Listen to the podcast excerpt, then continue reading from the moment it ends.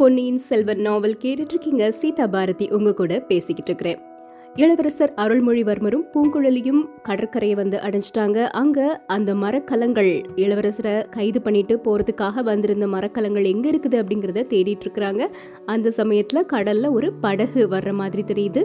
அந்த படகுல யாரெல்லாம் இருக்கிறாங்க அப்படின்னு பாத்தீங்கன்னா ஆழ்வார்க்கடியான் இருக்கிறாரு சேனாதிபதி இருக்கிறாரு அப்புறம் கூட வந்த வீரர்கள் இருக்கிறாங்க. ஆனா வந்தியத்தேவனை மட்டும் காணும். இளவரசர் பதட்டத்தோட வந்தியத்தேவன் எங்க அப்படின்னு விசாரிக்கிறாரு. ஆழ்வார்க்கடியான் என்ன நடந்துச்சு அப்படிங்கறத சொல்றாரு. அத்தியாயம் நாற்பத்தி ஏழு பேய் சிரிப்பு யானை வேகமா போக ஆரம்பிச்ச உடனே சேனாதிபதி யானைக்கு மதம் பிடிச்சிருச்சு அப்படின்னு சத்தம் போட்டாரு. உடனே எல்லாருமே குதிரைகளை வேகமா ஓட விட்டு இளவரசர் போயிட்டு இருந்த யானையை பின்தொடர்ந்து வந்தாங்க. யாராலையுமே அந்த யானையினுடைய வேகத்துக்கு ஈடு கொடுத்து வரவே முடியல. சேனாதிபதி பூதி விக்ரமகேசரிக்கு என்ன செய்யறதுனே தெரியல. என்னோட வாழ்க்கையில இந்த மாதிரி தப்பு நான் செஞ்சதே இல்ல. எல்லாரும் சும்மா நிக்கிறீங்களே. என்ன செய்யலாம்? இளவரசரை எப்படி காப்பாத்தலாம்? யாருக்காவது யோசனை தோணுச்சுன்னா உடனே சொல்லுங்க அப்படின்னு சொல்றாரு. அந்த சமயத்துல ஆழ்வார்க்கடியான் சொல்றாரு ஐயா ஒருத்தருக்கும் மதம் பிடிக்கல. நீங்க வேணும்னே பிரயாணத்தை தடைப்படுத்துறீங்க அப்படிங்கிற சந்தேகம் இளவரசருக்கு வந்துருச்சு. அதனால நம்மளை விட்டு பிரிஞ்சு போறதுக்காக யானை அப்படி தூண்டி விட்டு வேகமா போயிட்டாரு.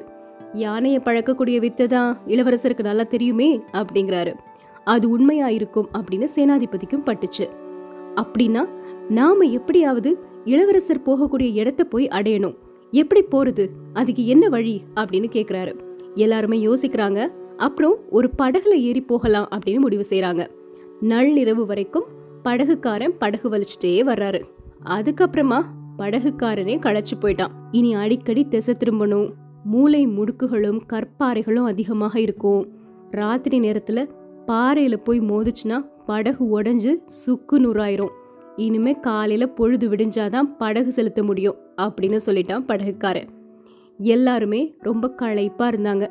சரி கரையில் இருக்கக்கூடிய ஒரு தோப்பில் படுக்கலாம் இன்னைக்கு ராத்திரி அப்படின்னு முடிவு செஞ்சு சேனாதிபதி ஆழ்வார்க்கடியான் வந்தியத்தேவன் எல்லாருமே அங்க இறங்கிட்டாங்க. வந்தியத்தேவனுக்கு ஆழ்வார்க்கடியான பார்த்தோன்னே இப்ப கோவம் கோவமா வருது. நீ எதையுமே மனசு விட்டு சொல்லவே மாட்டேங்கிற. கடம்பூர்ல இருந்து நானும் பார்த்துட்டே தான் வர்றேன். கொஞ்சம் உண்மை சொல்ற மாதிரி சொல்ற. பாதி பொய் சொல்ற. பாதி செய்திய ரகசியமா வச்சுக்கிற. இளவரசர் யானை மேல எதுக்கு ஏறினாரு அப்படிங்கிறது உனக்கு தான் தெரியும்ல. அதை என்கிட்ட முன்னாடியே சொல்லியிருந்தா நானும் அந்த யானை மேல ஏறி போயிருப்பேன்ல. இவ்ளோ கஷ்டப்பட்டு தேடி கண்டுபிடிச்ச இளவரசரை இப்ப கை நழுவ விட்டுட்டோமே. பழையாறையில போய் இளைய பிராட்டிக்கிட்ட நான் என்ன சொல்றது? அப்படின்னு சொல்றாரு வந்தியத்தேவன் ஆழ்வார்க்கடியான பார்த்து. ஓலைய கொடுத்துட்ட அதோட உன்னோட கடமை முடிஞ்சிருச்சு இன்னும் என்ன? அப்படிங்கிறாரு ஆழ்வார்க்கடியான். அப்படியெல்லாம் ஒண்ணும் கிடையாது. இளவரசரை இளைய பிராட்டிக்கிட்ட கொண்டு போய் சேர்த்ததுக்கு அப்புறம் தான் என்னுடைய கடமை தீரும்.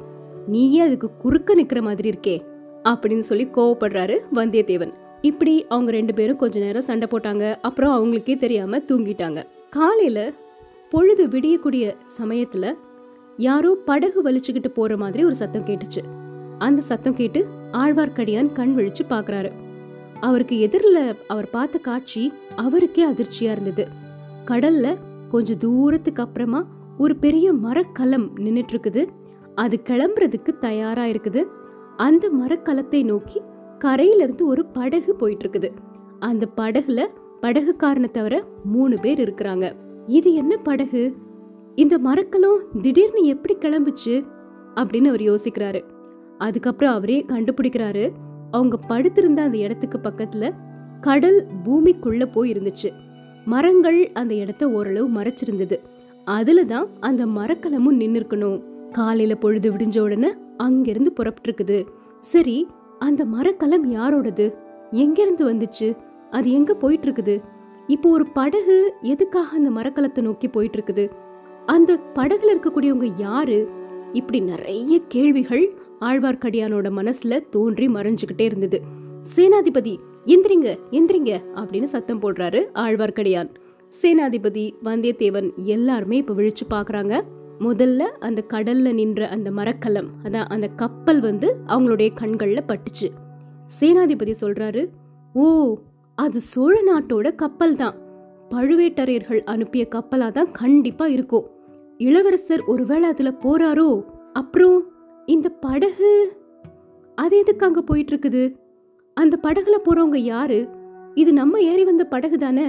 ஏ படகுக்காரா? நில்லு நில்லு அப்படின்னு சத்தம் போடுறாரு. இந்த விஷயம் எல்லாத்தையுமே சேனாதிபதி பேசிட்டு இருக்கும்போது அந்த கப்பல்ல இளவரசர் போறாரு போல அப்படின்னு சேனாதிபதி சொன்னது மட்டும் வந்தியத்தேவனோட காதுல புகுந்துருச்சு. அப்புறம் வேற எந்த நினைவுக்குமே அவருடைய மனசுல இடமே இல்லை. என்ன செய்யணும் அப்படிங்கறத யோசிக்கவும் இல்லை. வந்தியத்தேவன் பத்தி தான் நமக்கு தெரியுமே. ஒன்னு நினைச்சிட்டாருன்னா உடனே செஞ்சிருவாரு. அவருடைய கால்களுக்கு கட்டளையிட வேண்டிய அவசியமே கிடையாது. அடுத்த நிமிஷம் கடல்ல பாஞ்சிட்டாரு. அலைகளை தள்ளிட்டு வேகமா போறாரு. அதிகமா தண்ணி இல்ல அதனால சீக்கிரத்துல ரொம்ப தூரம் போயிட்டாரு. படகோட பக்கத்துல போயிட்டாரு. யாரோ சிரிக்கக்கூடிய சத்தம் கேக்குது படகுல. அப்புறம் நிறைய பேர் பேசக்கூடிய குரல்களும் கேட்குது படகு நின்னு அந்த படகுக்காரன் குனிஞ்சு கை கொடுக்கறாரு. வந்தியத்தேவன் இப்போ அந்த படகுல ஏறிட்டாரு. படகுல இருந்த ஆட்களை வந்தியத்தேவன் பாக்குறாரு. ஒருத்தன் தமிழ்நாட்டுக்காரனே இல்ல அரபு நாட்டுக்காரன் மாதிரி இருக்கிறான். அவன் எப்படி இங்க வந்தான்? அப்படின்னு வியப்போட மத்த ரெண்டு பேரையும் பாக்குறாரு. அவங்க முகத்துல பாதிய மறைச்சு ஒரு துணிய வச்சு கட்டியிருந்தாங்க. ஆனாலும் முகம் வந்து எங்கேயோ பார்த்த முகங்கள் மாதிரி தெரியுது. இவங்கள்லாம் யாரு? இவர்கள்ல ஒருத்தனை வேற இடத்துல பார்த்துருக்குமே. ஆஹா மந்திரவாதி ரவிதாசன் தானே இவன்? ஆந்த கத்துறது மாதிரி கத்திட்டு பழுவூர் ராணிய பார்க்க வந்தானே அவன் தானே? சரி இவங்க இப்ப இந்த படகுல அந்த கப்பலை நோக்கி எதுக்காக போயிட்டு இருக்கிறாங்க? சரி சரி. இளவரசர் கப்பல்ல இருக்கிறது தெரிஞ்சுதான் அதுல ஏறுறதுக்காக போறாங்க. இளவரசர் போகக்கூடிய வழியில இது வேற அபாயமா? நல்ல வேளை இந்த படகுல நாம ஏறினது எவ்வளவு நல்லதா போச்சு அப்படின்னு யோசிக்கிறாரு. இப்போ அந்த படகு கப்பல் பக்கத்துல போயிருச்சு. மேலிருந்து ஒரு ஏணி அப்படி கீழே இறங்குது. அதுல ஒவ்வொருத்தரா ஏறுறாங்க.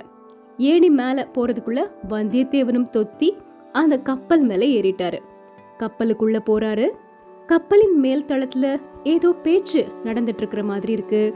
அது எதுவுமே அவருக்கு புரியல. புரியாத பாஷையா இருக்குது. அங்க இருக்கிறவங்கள பார்த்து இளவரசர் எங்க? அப்படின்னு சத்தமா கேக்குறாரு. கேட்டுட்டு சுத்தி சுத்தி அவர் பாக்குறாரு. அந்த நேரத்துல அவர் பார்த்த காட்சி இரும்பு நெஞ்சத்தை கூட கொஞ்சம் கலங்க வச்சிருச்சு. அவரை சுத்தி பயங்கரமான ரூபத்தோட இருக்கக்கூடிய அரபு நாட்டு மனிதர்கள் நிக்கிறாங்க. ஒவ்வொருத்தரும் ராட்சசன் மாதிரி தெரியறாங்க. எல்லாரும் வந்தியத்தேவனையே வெறிச்சு பார்த்துட்டே இருக்கிறாங்க. இளவரசர் எங்க? அப்படின்னு வந்தியத்தேவன் சத்தமாக கேட்ட கேள்விக்கு யாருமே பதில் சொல்லலை. ஏதோ ஒரு பெரிய தப்பு செஞ்சிட்டோம் அப்படிங்கிற குற்ற உணர்ச்சி வந்தியத்தேவன் மனசுல வந்துருச்சு. இது சோழ நாட்டு கப்பலே இல்லை. இருக்கவே முடியாது. இதில் இருக்கிறவங்க தமிழ் மாலுமிகளும் கிடையாது. பெரிய பெரிய குதிரைகளை விற்கிறதுக்காக கொண்டு வரக்கூடிய அரபு நாட்டு மனிதர்கள். இந்த கப்பல்ல இளவரசர் இருக்கிறது இயலாத காரியம். தப்பா வந்து அவசரப்பட்டு ஏறிட்டோம். இதுல இருந்து எப்படி தப்பிச்சு போறது? கடல்ல குதிச்சிடலாமா அப்படின்னு ஓரமா நின்னு குனிஞ்சு பாக்குறாரு. பக்கத்துல அந்த படகு போயிட்டு இருக்குது படகுக்காரா நிறுத்து! அப்படின்னு சொல்லிட்டு கடல்ல குதிக்க பாக்குறாரு.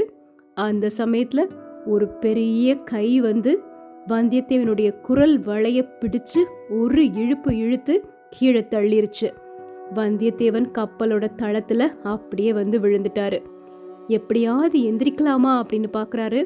ஆனா ஆறடி உயரமுள்ள அரேபியன் முன்னாடி இவரால எதுவுமே செய்ய முடியல. கீழே படார்னு விழுந்து கிடக்குறாரு. அந்த சமயத்துல பின்னாடி இருந்து பயங்கரமான உருமல் சத்தம் கேக்குது. புரியாத பாஷையில என்னென்னலாமோ பேசிக்கிறாங்க. யாரோ ஒருத்தர் அதிகாரத்துல ஒரு கட்டளை போடுறாரு. உடனே ஒரு கயிறு கொண்டு வந்து வந்தியத்தேவனோட கைகளையும் கால்களையும் சேர்த்து கட்டுறாங்க. கைகளை உடம்போட சேர்த்து கட்டுறாங்க. அப்புறம் நாலு பேர் அவரை தூக்கிட்டு போய் கீழ்த்தளத்துல நிறைய மரக்கட்டைகள் அடுக்கி வச்சிருக்கிறாங்க. அந்த மரக்கட்டைகள் மேல படார்னு போடுறாங்க வந்தியத்தேவனை. அவர் உடம்புல கட்டியிருந்த கயரை அந்த கட்டைகளோட சேர்த்து கட்டிட்டு அந்த கீழ்த்தளத்துல வந்தியத்தேவனை போட்டுட்டு இவங்க எல்லாருமே போயிட்டாங்க. ஐயோ எவ்வளோ பெரிய தப்பு செஞ்சுட்டேன். இந்த முறை மட்டும் தப்பிச்சுட்டா இதுக்கப்புறமா அவசரப்பட்டு நான் எதுவுமே செய்ய மாட்டேன். ஆழ்வார்க்கடியான மாதிரி நல்லா யோசிச்சு தான் செய்வேன் அப்படின்னு வந்தியத்தேவன் மனசுல நினைச்சுக்கிறாரு. அப்போ பேய் சிரிக்கிற மாதிரி ஒரு பயங்கரமான சிரிப்பு சத்தம் பக்கத்துல கேட்டுச்சு. வந்தியத்தேவன் கஷ்டப்பட்டு முகத்தை திருப்பி பாக்குறாரு. மந்திரவாதி ரவிதாசன் நின்னுட்டு இருக்கிறாரு அப்பனே அந்த சோழர் குலத்து புலியை தேடி கண்டுபிடிச்சு பிடிச்சிட்டு போகணும்னு வந்தேன். புலி அகப்படல. ஆனா வானர் குலத்து நரியாகிய நீ அகப்பட்டுட்ட. அந்த வரைக்கும் அதிர்ஷ்டம்தான். அப்படின்னு சொல்றாரு. இப்படி வந்தியத்தேவன் அந்த கப்பல்ல போய் மாட்டிக்கிட்டாரு. சேனாதிபதியும் ஆழ்வார்க்கடியானும் மட்டும் கரையில இருக்கிறாங்க. அவங்க இன்னொரு படகுல ஏறுறாங்க. கண்டிப்பா அந்த கப்பலை துரத்தி பிடிக்க முடியாது அப்படின்னு அவங்களுக்கு தெரிஞ்சிருச்சு. அதனால ஏற்கனவே தீர்மானிச்சபடி தொண்டை மாநாற்றங்கரைக்கு போகலாம். அங்க ஒருவேளை இளவரசர் இருக்கிறதுக்கு வாய்ப்பு இருக்கு அப்படின்னு சொல்லிட்டு தொண்டை மாநாற்றங்கரையை நோக்கி படகுல வர்றாங்க. அப்படிதான் இளவரசரை அவங்க சந்திக்கிறாங்க. இந்த கதையை முழுக்க ஆழ்வார்க்கடியான் இளவரசர்கிட்ட சொல்றாரு. இதெல்லாம் கேட்டுட்டே இருந்த அருள்மொழிவர்மர் மனசில் ஒரு மாதிரி கவலை அடைஞ்சிட்டாரு. என் மனசில் இப்போ நிம்மதி இல்லை. வந்தியத்தேவன் அந்த கப்பல்ல தான் போகிறான் அவனை பழுவேட்டரையர்கள் பிடிச்சு பாதாள சிறையில் தள்ளிடுவாங்க அப்படின்னு நினச்சி கவலைப்பட்டுட்டு இருக்கிறாரு. அந்த சமயத்தில் ஒரு குதிரை வேகமாக வரக்கூடிய சத்தம் கேட்குது எல்லாருமே திரும்பி பார்க்குறாங்க குதிரைக்கு மேலே யார் இருக்கிறாங்க அப்படின்னு பார்த்தீங்கன்னா ஒரு பெண். அந்த பெண்ணை பார்த்ததும் எல்லாரும் வியப்படைகிறாங்க. அத்தியாயம் நாற்பத்தி எட்டு கலபதியின் மரணம். அந்த பெண் யாரு அப்படின்னு சொல்லிட்டு நம்ம குழப்பம் அடையவே வேண்டாம். அந்த பெண் ஊமை ராணி தான் அவங்க அந்த குதிரையில வேகமா வந்து சைகை பாஷைனால என்னமோ சொல்றாங்க. பூங்குழலி அதை அப்படியே மொழிபெயர்த்து அங்க இருக்கிறவங்க கிட்ட சொல்றாங்க. காட்டுக்குள்ள ஏதோ ஒரு விபரீத சம்பவம் நடந்துருச்சு. அதை ஊமை ராணி பார்த்துருக்குறாங்க. அதை பத்தி சொல்றதுக்காகத்தான் அவங்க இவ்வளவு வேகமா வந்திருக்கிறாங்க அப்படின்னு பூங்குழலி சொல்றாங்க. காட்டுக்குள்ள என்ன சம்பவம் நடந்தது அப்படிங்கறத பாக்குறதுக்காக இளவரசர் கிளம்புறாரு. கூட இருக்கக்கூடிய சேனாதிபதியையும் ஆழ்வார்க்கடியானையும் உடன் அழைச்சிட்டு வரலாமா அப்படின்னு ஊமைராணி கிட்ட கேக்குறாரு இளவரசர். அவங்களும் அதுக்கு சரின்னு சொல்றாங்க. அடர்ந்து காட்டுக்குள்ள புகுந்து போக போக இளவரசருக்கு ஒரு ஆர்வமும் ஒரு மாதிரி திகிலும் ஏற்பட்டது. ஏதோ ஒரு முக்கியமான சம்பவம் நடந்திருக்கணும். இல்லனா இந்த மூதாட்டி இவ்ளோ தூரம் நம்மள கூட்டிட்டு வரவே மாட்டாங்க அப்படின்னு நினைக்கிறாரு. திடீர்னு அவர் பயந்த அந்த சம்பவம் அவருடைய கண் முன்னாடி வந்து நின்னுச்சு. காட்டுல கொஞ்சம் இடைவெளி இருந்தது. அதுல ஒரு நீர்நிலை தெரிஞ்சது. அந்த நீர்நிலையின் பக்கத்துல நிறைய மனிதர்கள் இறந்து கிடந்தாங்க. பிணங்களின் நாற்றத்தோடு காஞ்சு போன மனித ரத்தத்தின் நாத்தமும் கலந்து வந்துச்சு. இளவரசர் எத்தனையோ போர்க்களங்கள்ல எத்தனையோ பேர் இறந்து கிடக்கிறத பார்த்துருக்கிறாரு.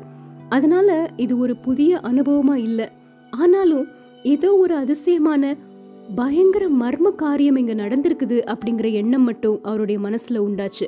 பக்கத்துல போய் பார்த்தா உயிரில்லாம கடந்த அந்த உடல்கள் எல்லாமே தமிழ்நாட்டு மாலுமிகளோட உடல்கள் அப்படிங்கிறது தெரிய வந்துச்சு. ஊமை ராணி திரும்பவும் இளவரசரை இன்னொரு இடத்துக்கு கூட்டிட்டு போறாங்க. அது ஒரு மரத்தடி. அந்த மரத்தடியில ஒரு மிகப்பெரிய விஸ்வரூபமே சாஞ்சு கிடக்கிற மாதிரி ஒரு உருவம் இருந்துச்சு. உடம்பெல்லாம் காயம் தலையில பட்ட காயம் எல்லாத்துல இருந்தும் ரத்தம் வழிஞ்சுக்கிட்டே இருந்தது. ஒவ்வொரு கணமும் மரணத்தை எதிர்பார்த்து கொண்டிருந்த அந்த மனிதனோட முகத்துல இளவரசரை பார்த்த உடனே மலர்ச்சியின் சின்ன அறிகுறி தெரிஞ்சது. வாய் திறந்து ஏதோ பேசணும்னு நினைக்கிறான். ஆனா வாய் முழுக்க ரத்தமா இருந்ததுனால அவனால பேசவே முடியல. இளவரசர் பக்கத்துல போய் உட்கார்ந்துருக்கிறாரு. அந்த முகத்தை நல்லா உத்து பாக்குறாரு ஆ கலபதி! அப்படின்னு ஆச்சரியம் அடைகிறாரு. சேனை தலைவர்களை வந்து தளபதி அப்படின்னு சொல்லுவோம் இல்லையா? அந்த மாதிரி கப்பலை ஓட்டிட்டு வரக்கூடிய அந்த கப்பலோட தலைவனை கலபதி அப்படின்னு சொல்லுவாங்க. என்ன ஆச்சு? இதெல்லாம் எப்படி நடந்தது? எதுக்காக இங்க வந்தீங்க? அப்படின்னு கேட்குறாரு இளவரசர். ஐயா நாங்க உங்களுக்கு ஒரு பெரிய கொடுமை செய்யறதுக்காக வந்தோம். துரோகம் செய்யறதுக்காக வந்தோம். பழுவேட்டரையர்கள் சொன்ன மாதிரி உங்களை சிறைப்படுத்தி கூட்டிட்டு போறதுக்காக வந்தோம். இதோ கட்டளை அப்படின்னு சொல்லி மடியிலிருந்து ஒரு ஓலையை எடுத்து காட்டுறாரு. அந்த ஓலையை அப்படியே வாங்கி பார்க்கறாரு இளவரசர். அது சக்கரவர்த்தி எழுதியிருந்த ஓலை தான். இளவரசரை கூட்டிட்டு வரணும் அப்படின்னு இளவரசரோட அப்பா சுந்தர சோழ சக்கரவர்த்தி தான் எழுதியிருக்கிறாரு. இதுல உங்களோட துரோகம் என்ன இருக்குது? சக்கரவர்த்தியினுடைய கட்டளையை தானே நிறைவேத்துனீங்க அதை அறிஞ்சுதான் நானே வேகமா வந்தேன். அதுக்குள்ள இந்த விபரீதம் எல்லாம் எப்படி நடந்துச்சு? சீக்கிரம் சொல்லுங்க அப்படின்னு கேக்குறாரு இளவரசர். கலபதி பேசவே முடியல. ஆனாலும் தட்டு தடுமாறி என்ன நடந்ததுங்கிறத சொல்றாரு. சக்கரவர்த்தியோட கட்டளையை வாங்கிட்டு ரெண்டு கப்பல்களோட நாகப்பட்டினத்துல இருந்து கிளம்பியிருக்கிறாரு களபதி அவர் கூட வந்த மாலுமிகள் கிட்ட இளவரசரை இந்த மாதிரி சிறைப்படுத்திட்டு போகணும் அப்படின்னு சொல்றாரு. ஆனா அதுக்கு அந்த மாலுமிகள் யாருமே சம்மதிக்கல. இளவரசரை சிறைப்படுத்த நாங்க எப்பவுமே ஒத்துக்க மாட்டோம் அப்படின்னு சொல்லி களபதியோட சண்டை போட்டிருக்கிறாங்க. களபதி எவ்வளவோ சொல்லி பார்த்தும் மாலுமிகள் யாருமே அவர் சொன்னதை கேட்கவே இல்லை. நீங்க என்ன வேணாலும் பண்ணுங்க. நாங்க இளவரசரை தேடி மாதோட்டத்துக்கு போறோம் அப்படின்னு மாலுமிகள் எல்லாருமே அந்த கப்பல்ல இருந்து இறங்கி நடக்க ஆரம்பிச்சிட்டாங்க. அவங்க போன அவசரத்துல கப்பலுக்கு சரியா நங்கூரம் பாய்ச்சல. அதனால தான் அது சேற்றுல அப்படியே அமுங்கிருச்சு. மாலுமிகள் எல்லாரும் இளவரசரை போய் பார்க்க போறோம் அப்படின்னு சொல்லி நடக்க ஆரம்பிச்ச உடனே களபதியோ என்ன செய்யறதுன்னு தெரியாம அவங்க கூட சேர்ந்து நடக்க ஆரம்பிக்கிறாரு. அந்த சமயத்துல எங்க உடம்பெல்லாம் சிலிர்க்கிற மாதிரி நிறைய கூச்சல்களை போட்டுக்கிட்டு நிறைய மனிதர்கள் வந்து சூழ்ந்து கொண்டு தாக்குனாங்க. அவங்க அரபு நாட்டுக்காரங்க அப்படின்னு தெரிஞ்சது. யாருமே அந்த தாக்குதலை எதிர்பார்க்கல. நாங்க சண்டைக்கு ஆயத்தமாகவும் இல்ல. எங்க கையில கத்திகள் எதுவுமே இல்ல. ஆனாலும் தீரத்தோட போராடணும். போராடி எல்லாருமே உயிரை விட்டுட்டோம். இளவரசே நான் மட்டும் மரண காயங்களோட ஓடி ஒளிஞ்சு உயிரை காப்பாத்திக்கிட்டேன். நடந்தது என்னங்கிறத யார்கிட்டயாவது சொல்லணுங்கிறதுக்காகத்தான் இதுவரைக்கும் உயிரை கையில் வச்சிருந்தேன். இளவரசே உங்களை நேர்ல பார்த்து சொல்லக்கூடிய பாக்கியம் எனக்கு கிடைச்சிருச்சு. நான் உங்களுக்கு துரோகம் செய்ய நினைச்சதுக்கு பலனும் கிடைச்சிருச்சு. பொன்னியின் செல்வரே என்னை மன்னிச்சிடுங்க அப்படின்னு அழுறாரு களபதி நீங்க உங்க கடமையை தான் ஆற்றிருக்கிறீங்க. உங்களை எதுக்காக நான் மன்னிக்கணும்? போர்க்களத்துல உயிரை விடக்கூடிய வீரர்கள் அடையக்கூடிய வீர சொர்க்கம் ஒன்று இருந்துச்சுன்னா அதுக்கு நீங்க அவசியமா போவீங்க. சந்தேகமே இல்லை. அப்படின்னு சொல்லி இளவரசர் களபதியினுடைய நெற்றிய தடவி கொடுக்குறாரு. களபதியின் கண்கள்லேருந்து இப்போ கண்ணீர் பெருகி அவருடைய முகத்தில் வழிஞ்சிருந்த ரத்தத்தோட கலக்குது. ரொம்ப கஷ்டப்பட்டு கையை தூக்கி இளவரசரின் கையை பிடிச்சு கண்களில் ஒத்திக்கிறாரு. கொஞ்ச நேரத்தில் களபதியின் உயிர் பிரிஞ்சிருச்சு. அத்தியாயம் நாற்பத்தி ஒன்பது கப்பல் வேட்டை. களபதியின் உடல் அப்புறம் இறந்து போன மற்ற மாலுமிகள் உடல் எல்லாத்தையுமே சேர்த்து மரக்கட்டைகளை அடுக்கி தகனம் செஞ்சாங்க. தீ மூட்டி எரிய தொடங்கின உடனே இளவரசருடைய முகத்துல கண்ணீர் பெருகி கொண்டிருந்துச்சு. அத சேனாதிபதி கவனிக்கிறாரு. ஐயா இந்த பாதகர்களின் சாவுக்காகவா கண்ணீர் விடுறீங்க? உங்களை சிறைப்படுத்த வந்த துரோகிகளுக்கு கடவுள் தக்க தண்டனை கொடுத்துட்டாரு. நீங்க எதுக்கு வருந்தணும்? அப்படின்னு கேக்குறாரு. சேனாதிபதி இவங்க துரோகிகள் கிடையாது. ஆனா சோழ நாட்டுக்கு இவ்ளோ பொல்லாத காலம் வந்துருச்சே. களபதியினுடைய கட்டளைய கப்பல் மாலுமிகள் மீறிட்டாங்க. இதை விட ராஜ்யத்துக்கு வேற என்ன கேடு வர முடியும்? இப்போ உடனே நான் புறப்பட்டாகணும். படகுக்காரன் எங்க? அப்படின்னு கேக்குறாரு இளவரசர். எங்க புறப்படணும்? சேனாதிபதி பதிலுக்கு கேக்குறாரு. வந்தியத்தேவனை ஏத்தி செல்லக்கூடிய அந்த கப்பலுக்கு நானும் போகணும். அந்த வீராதி வீரன் எனக்காக அரேபியர் கிட்ட உள்ள கப்பல்ல ஏறி பயங்கரமான அபாயத்துக்கு உள்ளாகி இருக்கிறான். அவனை நான் கைவிட்டுடலாமா?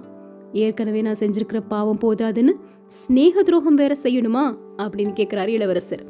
ஐயா வந்தியத்தேவன் வெறும் முரடன். முன் யோசனை கொஞ்சம் கூட கிடையாது. அவனாகவே வருவித்து கொண்ட இந்த அபாயத்துக்கு நீங்க எப்படி பொறுப்பாக முடியும்? இதுல ஸ்நேக துரோகம்லாம் எதுவும் கிடையாது. எங்கிருந்தோ வந்த வாலிபனை சிநேகிதன்னு நீங்க கொண்டாடுறதே எனக்கு பிடிக்கல அப்படின்னு கோவப்படுறாரு சேனாதிபதி. சேனாதிபதி வீண் பேச்சுல காலம் கடத்த நான் விரும்பல. நான் கண்டிப்பா போயே ஆகணும். எப்படி புறப்படுவீங்க? எங்க தேடுவீங்க இளவரசே? படகுல ஏறி போவேன். படகு உடஞ்சதுன்னா மரக்கட்டையை பிடிச்சு நீந்திட்டு போவேன் வந்தியத்தேவனை ஏத்திட்டு போகக்கூடிய கப்பல் ஏழு கடல்களுக்கு அப்பால் போனாலும் அதை துரத்தி போய் பிடிப்பேன் பிடிச்சதுக்கப்புறம் என்னுடைய நண்பனை காப்பாற்ற முடியலனா நானும் அவனோட உயிரை விடுவேன் அப்படின்னு கோபமாக சொல்லிட்டு படகுக்காரன் எங்க? அப்படின்னு நான்கு பக்கமும் திரும்பி பார்க்கறாரு. படகுக்காரனோட ஒரு பக்கமாக நின்று பூங்குழலி பேசிட்டு இருக்கிறத கவனிக்கிறாரு. பக்கத்தில் அந்த ஊமை மூதாட்டியும் இருக்கிறாங்க. படகுக்காரர் இளவரசரோட காலில் விழுந்துட்டாரு. இளவரசே தெரியாம பாதகம் செஞ்சுட்டேன். பணத்தாசையால செஞ்சுட்டேன். மன்னிக்கணும் அப்படின்னு கதறாரு. அந்த படகுக்காரர் யாரு அப்படின்னு பாத்தீங்கன்னா பூங்குழலியினுடைய அண்ணன். நம்ம நல்லா யோசிச்சு பார்த்தோம்னா ஆரம்பத்துல வந்தியத்தேவன் பூங்குழலியோட சேர்ந்து அந்த படகுல ஏறி இலங்கைக்கு வர்றதுக்கு முந்தின நாள் பூங்குழலியுடைய அண்ணன் ரெண்டு பேரை படகுல ஏத்திட்டு போயிருக்கிறாரு அப்படின்னு சொல்லி நம்ம கேள்விப்பட்டோம் இல்லையா? அந்த ரெண்டு பேரும் ரவிதாசரும் அவர் கூட வந்த இன்னொரு அயோக்கியமான ஆட்களும் தான் அவங்கள ஏத்திட்டு வந்தது பூங்குழலினுடைய அண்ணன். அந்த காரியத்தை தெரியாம செஞ்சுட்டேன் அப்படின்னு சொல்லி இப்போ இளவரசர்கிட்ட மன்னிப்பு கேக்குறாரு அவரு. பூங்குழலி இளவரசரை பார்த்து சொல்றாங்க இவன் என்னுடைய அண்ணன் தான் உங்களை கொல்றதுக்காக வந்த ரெண்டு பாவிகளையும் இவன் தான் கோடிக்கரையிலேருந்து படகுல ஏத்திட்டு வந்திருக்கிறான். அவங்க சொன்னபடி தான் இவன் இது வரைக்கும் இங்க காத்துட்டு வர இருந்திருக்கிறான். அவங்க ரெண்டு பேரையும் இன்னைக்கு காலையில படகுல ஏத்தி கப்பல்ல கொண்டு போய் விட்டான். அந்த கப்பல்ல தான் உங்க நண்பர் வந்தியத்தேவனும் ஏறி இருக்கிறாரு அப்படிங்கிறாங்க பூங்குழலி. இளவரசர் பூங்குழலியுடைய அண்ணனை பார்த்து சரி நடந்தது நடந்து போச்சு. இப்ப தேவையில்லாம பேச வேண்டாம். வா போகலாம். அதே கப்பல்ல என்னையும் கொண்டு போய் ஏத்தி விடு நீ எனக்கு கெடுதல் செஞ்சேன்னு நினச்சேன்னா அதுக்கு பரிகாரம் அதுதான். சீக்கிரமா அந்த படகை எடுத்துட்டு வா அப்படின்னு கூப்பிடுறாரு. ஆழ்வார்க்கடியானையும் சேனாதிபதியையும் தயவு செஞ்சு நீங்க இங்கேயே இருங்க. என் கூட யாரும் வர வேண்டாம் அப்படின்னு சொல்றாரு. பூங்குழலிய பார்த்து பூங்குழலி உன்னோட அண்ணனை பத்தி கவலைப்படாத நான் பாத்துக்கிறேன். நீ வந்த படகை எங்கேயோ விட்டுருக்கிறதா சொன்னல அதுல ஏறி உன்னுடைய வழியில நீ போகலாம். நீ எனக்கு செஞ்ச உதவிய நான் எப்பவுமே மறக்க மாட்டேன் அப்படின்னு சொல்றாரு பூங்குழலி கண்ணிலிருந்து இருந்து அப்படியே கண்ணீர் வடியுது. இளவரசர் பூங்குழலி கிட்ட விடை பெற்றுட்டு ஊமை ராணி பக்கத்துல போய் அவங்க பாதத்தை தொட்டு வணங்க போனாரு. அந்த மூதாட்டி அவரை தடுத்து உச்சி முகர்ந்து ஆசீர்வதிக்கிறாங்க. எல்லாரையும் பார்த்து பொதுவா கை காட்டினாலும் இளவரசருடைய கண்கள் பூங்குழலியின் கண்ணீர் வடிஞ்ச அந்த முகத்திலேயே நிலைச்சு நின்னுது. தூரமா போக போக எல்லார் முகமும் சின்னதாகிட்டே வரணும் இல்லையா? ஆனா கரையில இருந்த மற்ற உருவங்கள் எல்லாமே சின்னதா மாற பூங்குழலியின் முகம் மட்டும் பெருசாகிட்டே வருது. பக்கத்துல வர்ற மாதிரி இருக்கு. இளவரசர் உடம்ப சிலிர்த்துக்கிட்டாரு. கண்களை வேற பக்கமா திருப்புறாரு. அவர் கண் முன்னாடி இளைய பிராட்டி குந்தவை வந்து தம்பி உனக்காக இங்கு வானதி காத்திருக்கிறா அப்படிங்கிறத மறந்துடாத அப்படின்னு சொல்ற மாதிரி அவருக்கு தோணுது. ஆனாலும் அவருடைய கண் முன்னாடி பூங்குழலியின் முகம் மட்டும் வந்து வந்து போயிட்டே இருக்குது. இதுக்கப்புறமா என்ன நடக்குது? நாளைக்கு தெரிஞ்சுக்கலாம்.